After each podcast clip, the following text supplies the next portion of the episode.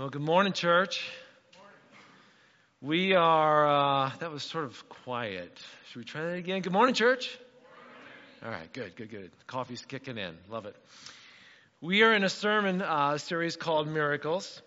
And um, as we are looking at this sermon series, uh, and we're looking at our Bibles and studying what Jesus did, uh, it, it's, it's my hope that we're going to discover that God is still doing miracles today.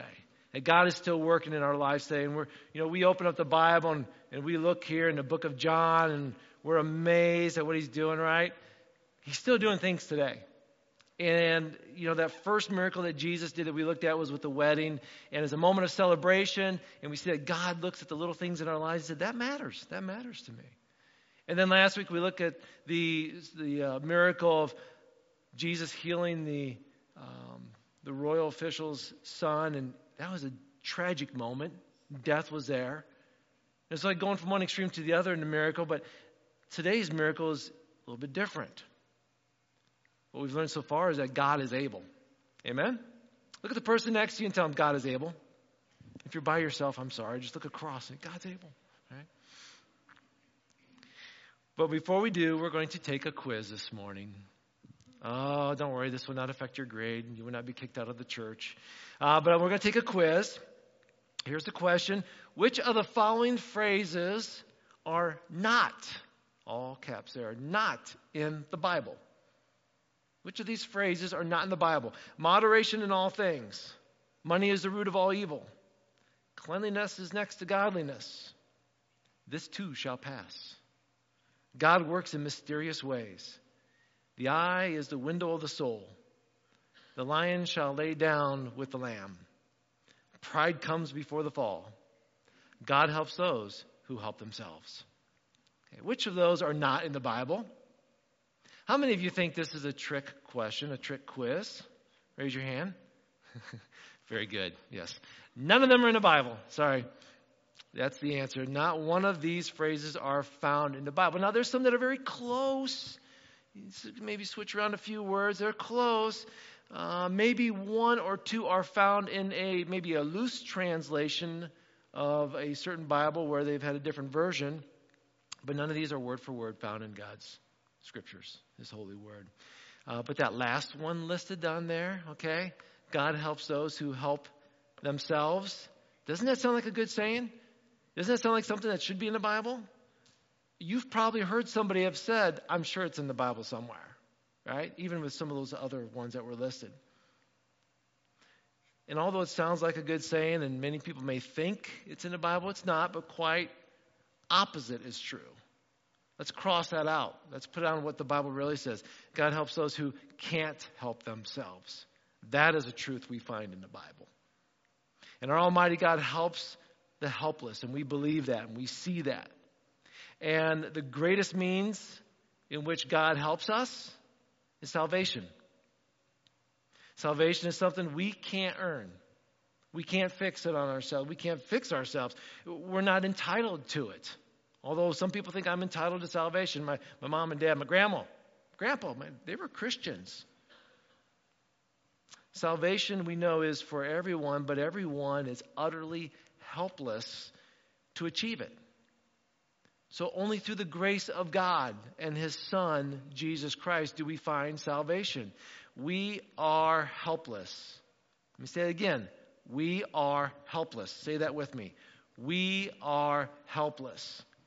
In more ways than one, but it's specifically what I was just saying there with salvation, right? Turn in your Bibles to the book of John, John chapter 5. John chapter 5. If you need a Bible, we have some in the back. We'll have somebody bring one to you if you need. John chapter 5 is where we're opening up to today, starting in verse 1. And what we were just talking about God helps those who help themselves, right? I don't know. God helps the helpless. We're going to see that in this passage. Let's begin reading chapter 5, verse 1. Afterward, Jesus returned to Jerusalem for one of the Jewish holy days. Inside the city near the sheep gate was the pool of Bethesda, with five covered porches. Crowds of sick people, blind, lame, paralyzed, lay on the porches. One of the men laying there had been there for 38 years. When Jesus saw him and knew how long he had been ill, he asked him, Would you like to get well? I can't, sir, the sick man said, for I have no one to help me into the pool when the water stirred, and while I'm trying to get there, someone else always gets in ahead of me. And Jesus said, Stand up, pick up your mat, your sleeping mat, and walk. Instantly the man was healed. So he rode up the mat and he began walking, but his miracle happened on the Sabbath day. Now, when I was reading that, I actually left out a couple verses. I'll explain why in a little bit, but let me go back and read verses 1 to 4 again. Afterward, Jesus returned to Jerusalem when one of the Jewish holy days. Inside the city near the sheep gate was a pool of Bethesda with five covered porches. Crowds of sick people, blind, lame, paralyzed, lay on the porches, waiting for a certain movement of the water. Here's the verses that we were missing, right? For an angel of the Lord came from time to time and stirred up the water. And the first person to step in the water was stirred, was healed of whatever disease we had. Let's, let's, let's break this down and sort of get some background to what's going on here and explain some of this. First of all, we're unsure of which feast this was. It says he was there for a holy day. Something was going on. It is most likely one of three major feasts. We had uh, the Passover, the Pentecost, and the Purim that were going on. Those are three of them. One of those we're not sure. As I look through and study, and nobody's for sure on which one. So, although the date is questionable, we are sure of the location. And it's listed right there. I love this because we find history in Scripture so we can prove what is true, what is spoken, right? This pool's been excavated, by the way. They have found it in an area north of the temple area, near which they found five porches. Just as John said, they call that pool now the pool of St. Anne. So John gives this description, sort of faint at the beginning with time, but then gets a little bit clear with location, right? But he does even more in describing in greater detail the pool surroundings. Look what he says crowds of sick people, blind, lame, paralyzed, they're laying on these porches. We sort of picture this, this mass of people, of sick and injured people, just laying around by this pool in this large area with this hope of healing that somebody's going to make me better, that, that, that maybe God is really releasing something here and I can have faith, or maybe it's just a hopeful legend. Regardless, there's a multitude of sick people that are surrounding here. And although John is reporting the story, he really paints a great picture of humanity today. Apart from the grace of God through Jesus Christ, humanity is spiritually blind and lame and paralyzed. I don't have this on the screen for you, but turn in your Bibles. You might want to put something back here in John, but just move forward a couple books into the book of Romans. Okay? Look at, move into the book of Romans, chapter 5, and look at verse 6 with me. Again, keep something there in John. We're going to come right back to that. But Romans chapter 5, verse 6, Paul talks about humanity quite a bit, doesn't he? And what he says in verse 6 is this When we were utterly helpless, Christ came at just the right time and died for us sinners. We are utterly helpless. We are like, as John described, the people by the pool, blind, lame, paralyzed, spiritually speaking. That's what Paul's saying. We're utterly helpless. That word means weak, infirm, feeble. Now, if you or your children have been sick lately, and I know some of you have, this word describes them. They're just lame. they're not themselves. They don't have the energy they have. They can't do what they should be doing. They can't go to school. They can't play. They can't do homework. They can't read. They just sort of lay there, and you look at them you're like, ah, I wish they were 100% again. This is the word Paul's using. Spiritually speaking, no, he's saying the same thing. We're powerless. We're completely incapable of doing anything ourselves spiritually. As much as I want to be spiritually strong, I can't without God. So we have this mass of people who are weak and help us. Then we come across that verse that was somewhat confusing that I mentioned. It's don't let it be alarming to you, okay? These words from where waiting for a certain movement of water through after the water was stirred was healed of whatever disease he had, that verse part of three and four are not in several of the old manuscripts. So if you were to read this in any other translation besides the King James or the New King James, you probably won't find that verse. And again, it's due to the manuscripts that were used in translations for those different uh, Bibles the New King James, King James versus the New Living Translation or the NIV, right? Nevertheless, the truth of those verses, if it's not found in your Bible, is found in verse 7. Look at verse 7. The sick man said, For I have no one to put me into the pool when the water bubbles up. Someone else always gets there ahead of me. So, what's referred to in verses 3 and 4 is again repeated somewhat in verse 7 to help us understand there's a connection here. It's just that those manuscripts did not have it. Now, this seemed to be legendary more than real. Seemed to be. See, but if people were genuinely healed by the waters of the pool of Bethesda, it was wouldn't be one of those unusual occasions in the Bible, would it? We sit there and think, okay, so somebody jumps, the water gets stirred, somebody jumps in, they get healed. That's sort of weird. Does that, really, that kind of stuff really happen in the Bible? Let me remind you how some were, were healed by a pot of stew that was purified by Elisha when he threw in uh, that, that flour. Or when Naaman was healed by walking into the Jordan River. Or when one was healed by touching the bones of Elisha. Or some were healed when the shadow of Peter fell upon them in the book of Acts. Or some were healed when Peter's handkerchief or Paul's handkerchiefs were laid on top of them. Those all seem weird and different, right? Which sort of, when we look at this scripture, think, well, that's sort of different. I know this God can and God does things in unexpected ways. But we also must remember something here that just because something isn't something isn't necessarily from God simply because it's unexpected or unusual. Because sometimes we'll do that too. Well, that's really unusual, unexpected. It must be from God. Maybe not. But in Scripture, we find this story. And when you look at this, every day, sick people came in hopes of a miracle. While others maybe just came to, to beg for money because I knew there's going to be a lot of people here and people are coming here anyway. And so I'm just going to sit here on the corner and hold up my sign or, or show them what's going on in my life. And maybe somebody will give to me. Maybe it's not I'm going to get in the water and get healed, but maybe I'll gain something else today monetarily or, or I'll get some food or I'll get something else that I need. And according to what we were reading, is every once in a while the waters would be stirred, is what the legend would say. And the cause of the stirring of the waters was most likely intermittent springs that fed the pool. But a superstition grew around the stirring. And some believe that the stirring was caused by angels. So the first one in the water, when the water got stirred, was going to find healing. That's what they imagined, what they believed. And you could sort of imagine watching this superstitious action of theirs, we'd sit there and say, That's sort of funny. I would, I would have never been there. Okay? All right? I'm not going to ask you to raise your hands, but let me ask you if that was you, would you have showed up there thinking, Well, everybody says the water stirred and the first went in? Would you have been there? And you, maybe you're saying, I'm not that way. I'm not superstitious. Let me ask you this anybody wear their lucky jersey on the day your team plays? Or you wear your lucky socks when you play? Does anybody play the lottery on their birthday? Or are they cautious to walk under a lantern or plan anything on Friday the 13th? I'm sure none of us are superstitious, right?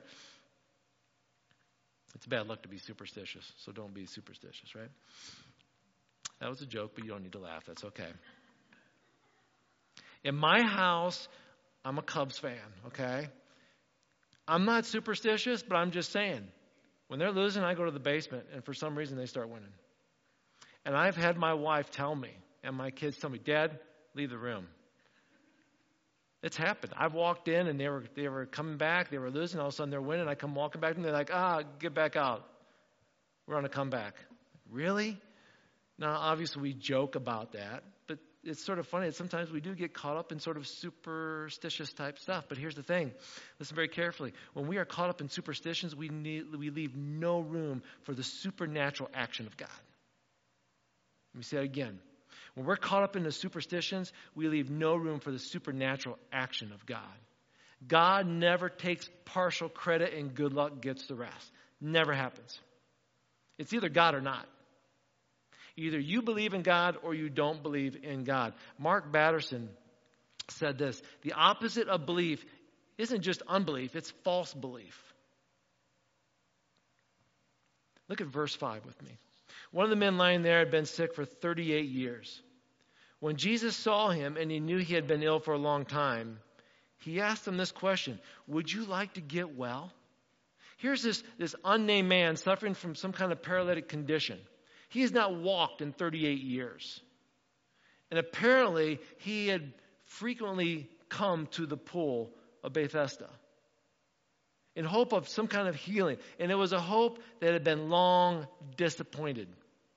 38 years, and he's still not walking. Now, it doesn't say, but for some reason, Jesus selected this man among the multitude of people that were there. There's all kinds of sick and paralyzed and lame people there, but Jesus walks up to this one man. You know, we think about this, he could have had a big, big, you know, healing crusade in that moment had he wanted to. He just could have walked around touching people, healing people, had he wanted to. But why this one man when there's a whole host of people in need? I wish I had an answer for that. Charles Spurgeon said this A blindness had come over these people at the pool. There they were, there was Christ who could heal them, but not a single one of them sought him. Their eyes were fixed on the water, expecting it to be troubled. They were so taken up with their own chosen way that the true way was neglected.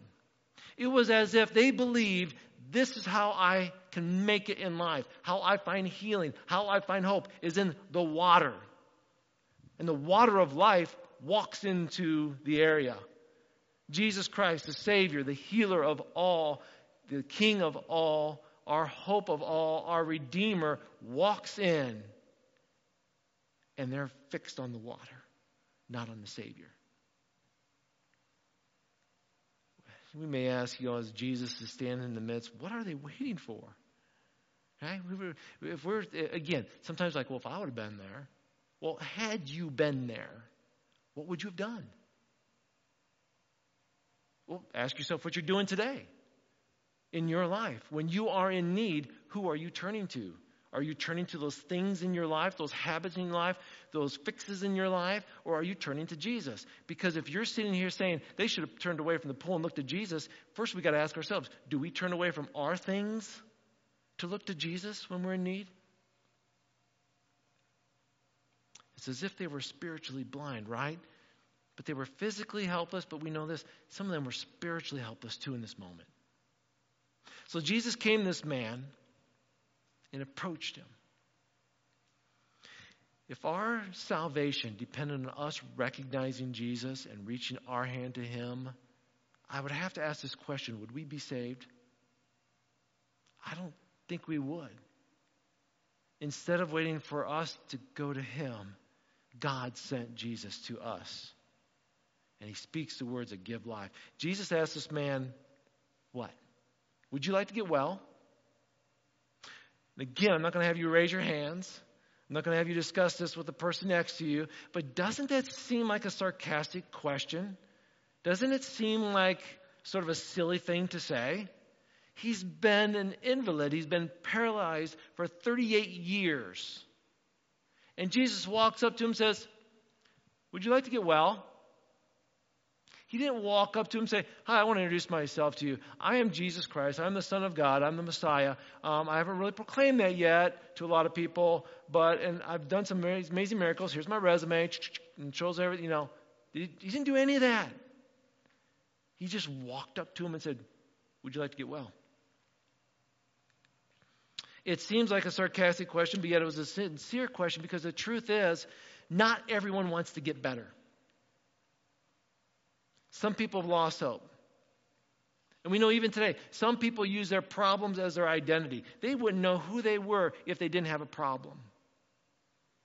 And in this man's case, it was reasonable to wonder if he really wanted to be healed. Because if you're an Eastern beggar, if you are healed, you have no income coming in anymore.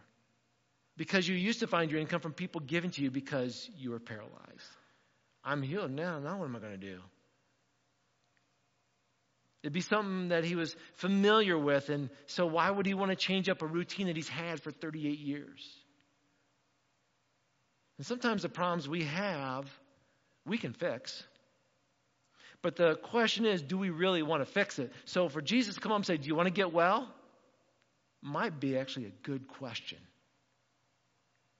Think about this. No matter what your goal you're trying to achieve in life, whatever it is you're striving for in life, whatever it is that you're trying to solve, you have to want the solution more than the process of getting there. Everybody wants a championship team, but nobody wants to work hard for it.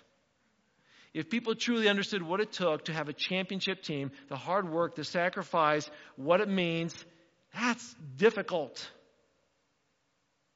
But if they truly wanted the championship, they would work hard for it. If you really want to get well, then you would work for it. If you really want to get out of debt, then you would do everything you could to get out of debt. Dave Ramsey always says if you want to live like nobody else, you got to live like nobody else. Dr. Edward Miller, he's the 13th dean of Johns Hopkins University School of Medicine, noted this. I put the quote up there. He goes, If you look at people after coronary artery bypass graft two years later, 90% of them have not changed their lifestyle. People have surgery to fix what's going on in their heart. And what they do is the surgery they endure to save their life ends up being a temporary fix. They all want to live, but they're not changing their habits, is what this doctor is saying. Do you really want to get well?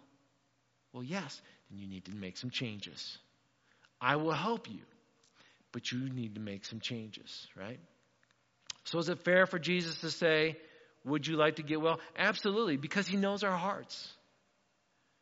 It's not just the condition of clogged arteries, it's a hardness towards holiness. He knows that we can talk a good talk, but to change, deep down inside, we sort of grow accustomed to our situations and our environment and what's going on, and we sort of get in that groove, right? So, what I read here as I'm looking in Scripture in John chapter 5 is something I've known for years in counseling. You can't help someone who doesn't want your help. You can go ahead and schedule a counseling appointment with me or another counselor. You can say, hey, can I bring my kids in to come talk to you? They need to, somebody to talk to them. Or, or can I bring my spouse in and then you need to talk to them? Here's the deal if they don't want help, it doesn't matter what I say. If they don't want it, nothing will change. So, is it fair for Jesus to say, Would you like help? Absolutely. There needs to be a realization, a point in life where somebody looks at their life and says, I truly want change. That's when Jesus says, Do you want help? And you go, Yes, I do. Good. Now we're ready to do something. Look at verse 7. Jesus asks that question. He replies, I can't, sir, the sick man said. I have no one to put me in the pool when the water bubbles up. Someone always gets there ahead of me. And Jesus said, Stand up, pick up your mat, and walk. I mean, the crippled man assumes Jesus knew how things worked at the pool of Bethesda. And he explained to Jesus, yeah, this is why it's impossible for me to get healed. And quite naturally, the man couldn't think of any other way for his need to be met. This is probably the only way I can, you know, find a new life. And well, it's not working out. But this man had an interesting hope and also hopelessness. He had a hope, or he would have never come to the pool in the first place. Yet there he was. He had little hope that he would ever have the chance of getting into the water. And after that explanation and excuse for his condition, Jesus told him to do something that he couldn't do stand up. It's like, what? First, you ask me, do I want to get well? And I say, yes, but here's why. And then you look at me and you say, stand up. Don't you realize I've been paralyzed for 38 years? It's impossible for him to stand up, right? Let alone stand up, pick up your bed mat, and go for a walk. At that moment, Jesus challenged this man to believe him for the impossible. It's easy to imagine that this man's first reaction was what? I can't. Why even try? Yet something prompted this man to say, if this man tells me what to do, I'm going to do it. Because if we are reading in Scripture correctly, Jesus said, stand up, pick up your mat, and walk. There are no missing verses between 8 and 9. Verse 9 says what? Instantly, the man was healed. He rolled up his sleeping mat and began walking, and the miracle happened on the Sabbath. Jesus tells this man to get up and walk, and he asks him to do something he hasn't done 38 years. And, and here's what we discover that we can't expect change if we're going to continue to do the same thing over and over. You may have to do something in your life you've never done before, or you haven't done in a long time if you want to see some kind of change, right? And that's what happens with this man. Instantly, this happened as the man responded in faith to what Jesus told him. He did exactly what Jesus told him, and he was healed. And what did that moment look like? Can you picture in your mind somebody who's never walked for 38 years, paralyzed, an invalid? That's his name, invalid. What a great way to describe this man, right? 38 years. Can you picture that moment? Have you ever watched a baby walk for the first time? You ever seen them try to get up and they wobble around and they fall? Right? You ever broken a bone, been in a cast for a few weeks, maybe a month or more? There's an incredible amount of what's called atrophy, where your muscles shrink. Have you ever uh, seen that before? Take a cast off my hand, I'm like, whoa, that's pretty small. That's pathetic compared to the other one, right? And you're sort of weak. You got to you got to work out. You got to go through rehab and physical therapy to get stronger, to get back to normal, right? And that might take quite a while. When you think about all that, and then you look at a man who's been paralyzed 38 years, and Jesus says, "Stand up, pick up your mat, and walk," and instantly pops up. What did he do? Again, someday, when I get to heaven, this is another thing I want to see. God, can you rewind back to John 5? Can you show me? Or maybe I can go find Mr. Invalid and ask him, What did you do? Will he be there? How did you did you did you jump up? Did you do the Toyota leap? Did you do a cartwheel? Did you do a tap dance? Did you dance? Did you did you jump? Did you what did you do? Or did you just stand up and just like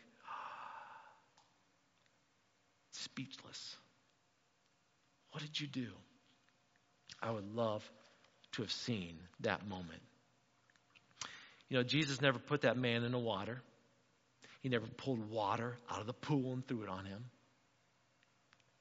He showed those nearby that God can use resources or no resources to do the impossible. Everybody thought it was the pool. Jesus says, It's not the pool, it's me. God is able to do whatever He needs to do to change us. Regardless of what you or myself or others think that you have going on in your life, God has everything He needs to change us. Again, what's going through this mind, the mind of this man's head? I mean, what was going through his head as he's thinking, what just happened? I mean, prior coming to the pool, it was just another day. Somebody carry me in, drop me off. He's always the invalid. It drives me crazy. Lame man, invalid. That was his label. We don't know his name. What was it? But isn't that like a lot of people around us today? Man, she's sour, ugly, poor. What a snob. We have all kinds of labels for people, don't we? People we don't know. I could probably get a little more descriptive, but I wouldn't say that'd be actually a good thing to do in a church setting or any setting, right? But we have labels for people. We label people by the sins they've committed. Oh, he's a liar, he's a cheater. Sometimes we wear those labels ourselves thinking, I'm unforgiven, right? I'm, I'm, I'm abused. I've been hurt and we wear the labels we put upon ourselves, forgetting that we've been created in God's image, forgetting that when God forgives us, He gives us a new label. We're called His children. And although we've been marred and disfigured by sin, God sent His Son Jesus Christ to save us, to redeem us, to give us a new name, to restore our lives, to remove those sin labels and put a new name tag on your chest that says, Child of God, forgiven, redeemed. That's your new name, right? In 1963, Hall of Fame baseball player Gaylord Perry made an, an offhanded comment as he was stepping into the batter's box. Famous pitcher. He says this They'll put a man on the moon before I hit a home run. That statement was seen, wasn't totally baseless because pitchers are really not known for being good hitters. Okay? But it's rather ironic that Gaylord Perry hit the first and only home run in his major league career on July 20th, 1969, just a few hours after Neil Armstrong put his foot on the moon. That's sort of funny. The day I hit a home run is the day we put a man on the moon. He did. Sometimes we make these self proclamations about what we can or cannot do, and we end up paralyzed by those comments. Bethesda is what we hang around instead of dancing with Jesus. I want you to ask some questions. I want to give you another quiz. You don't have to answer these questions out loud, but I want you to answer them. What is your Bethesda? In this story, Jesus comes to those who are utterly helpless. They can't save themselves. Neither can we. We cannot save ourselves. What is your Bethesda? Is it money? Is you think that's what's going to save you? Your job, a title, your status, your popularity? My popularity is what's going to save me. All those things will not get you into heaven. They will not make you satisfied. They will not give you peace. They will not give you the hope that you and I need. What have we placed our hope in? You may think your car, your home will make you feel better. It's nothing but a pool in Bethesda. Your job, your position on the team, your title will never give you the peace that you want. Your spouse, your special someone who you're seeing, will never give you completeness or wholeness. All those things we chase after do not fulfill our needs. What we really need is Jesus. Honestly, answer that question. What is your Bethesda? Let me ask you another question. And no, this wasn't from Dr. Phil. And how is that working for you, right? But is that working for you if that is your pool? For years, that invalid went to the pool in hopes of getting better. How did that work out for him? Let me tell you, 38 years, it didn't work for him. Although it didn't work, he kept going back. Don't we do the same thing? What are you continuing to do in your life that isn't working? Maybe it's time to change. Maybe it's time to look into the eyes of the one who can make the change in your life. Is it an addiction? Maybe you're spending money that isn't there. Maybe you're opening up a bottle, hoping to drown your worries and fears. Maybe you're turning to a website, looking at things you shouldn't be looking at. Maybe social media is now robbing you of your time and your self value. What has handicapped you from walking strong with Jesus Christ?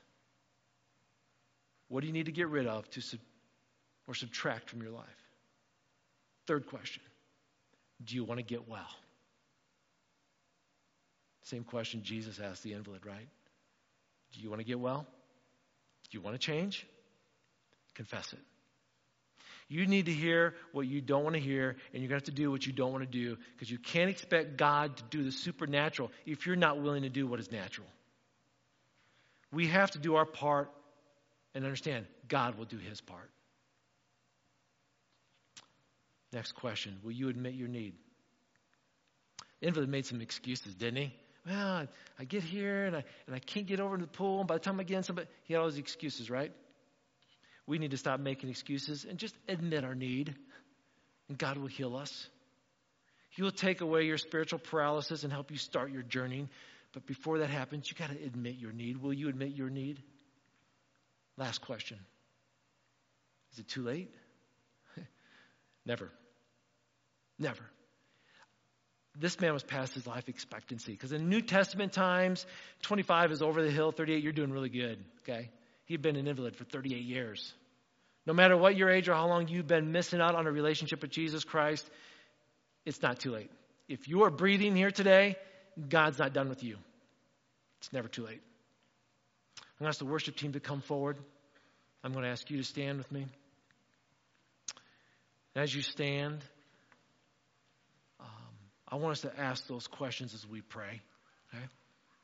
Let's pray. Heavenly Father, you are an awesome and almighty God. And God, there is no other way to you except through your Son, Jesus Christ. There's no other way to find healing physically, spiritually, only through you. And Heavenly Father, I know you sent Jesus to us. Just like Jesus went to that man by the pool, you come to us. And you ask us this question. God, I hope we hear this question this morning from you. Do we want to get well? Do we want to get things right in our life? God, it starts first with just the spiritual hardness in our hearts. Do we want to get right with you, first of all? Yes. Yes. I hope and pray that everyone in this room, God, is asking that question and seeking you and saying, Do I want to get well? Yes, I want to get well. And it begins with that spiritual focus first of getting things right with you. And God, maybe there's something else going on in our life that we're struggling with. That we've placed our hope in some other false pool thinking that these things will make us feel better. This will, this will solve our answers, our, our, questions, and, and it'll take care of our problems. But it leaves us empty. And there we sit, waiting for change. God, this morning's a time for change. We want to approach you right now, God, through prayer and saying, Forgive us, God. Forgive us of our sins. Forgive us of those things that we've trusted and, and thought could make us better people. That could help solve our problems. It's only you can do that.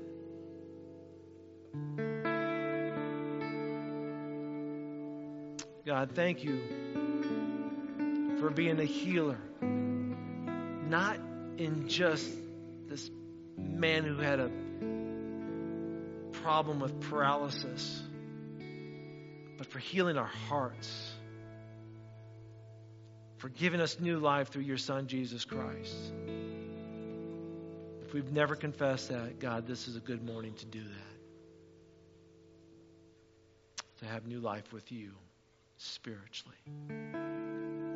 God, I thank you for this church. I pray, Lord, that as we go through this week, that we remember kind of God that you are, that you are able to do all things to help us in those moments of despair, to give us peace when we are so anxious, to give us hope when we're hopeless. God, you can provide that. We worship you for that reason. God, we want to sing to you now because you are almighty. In thy name we pray.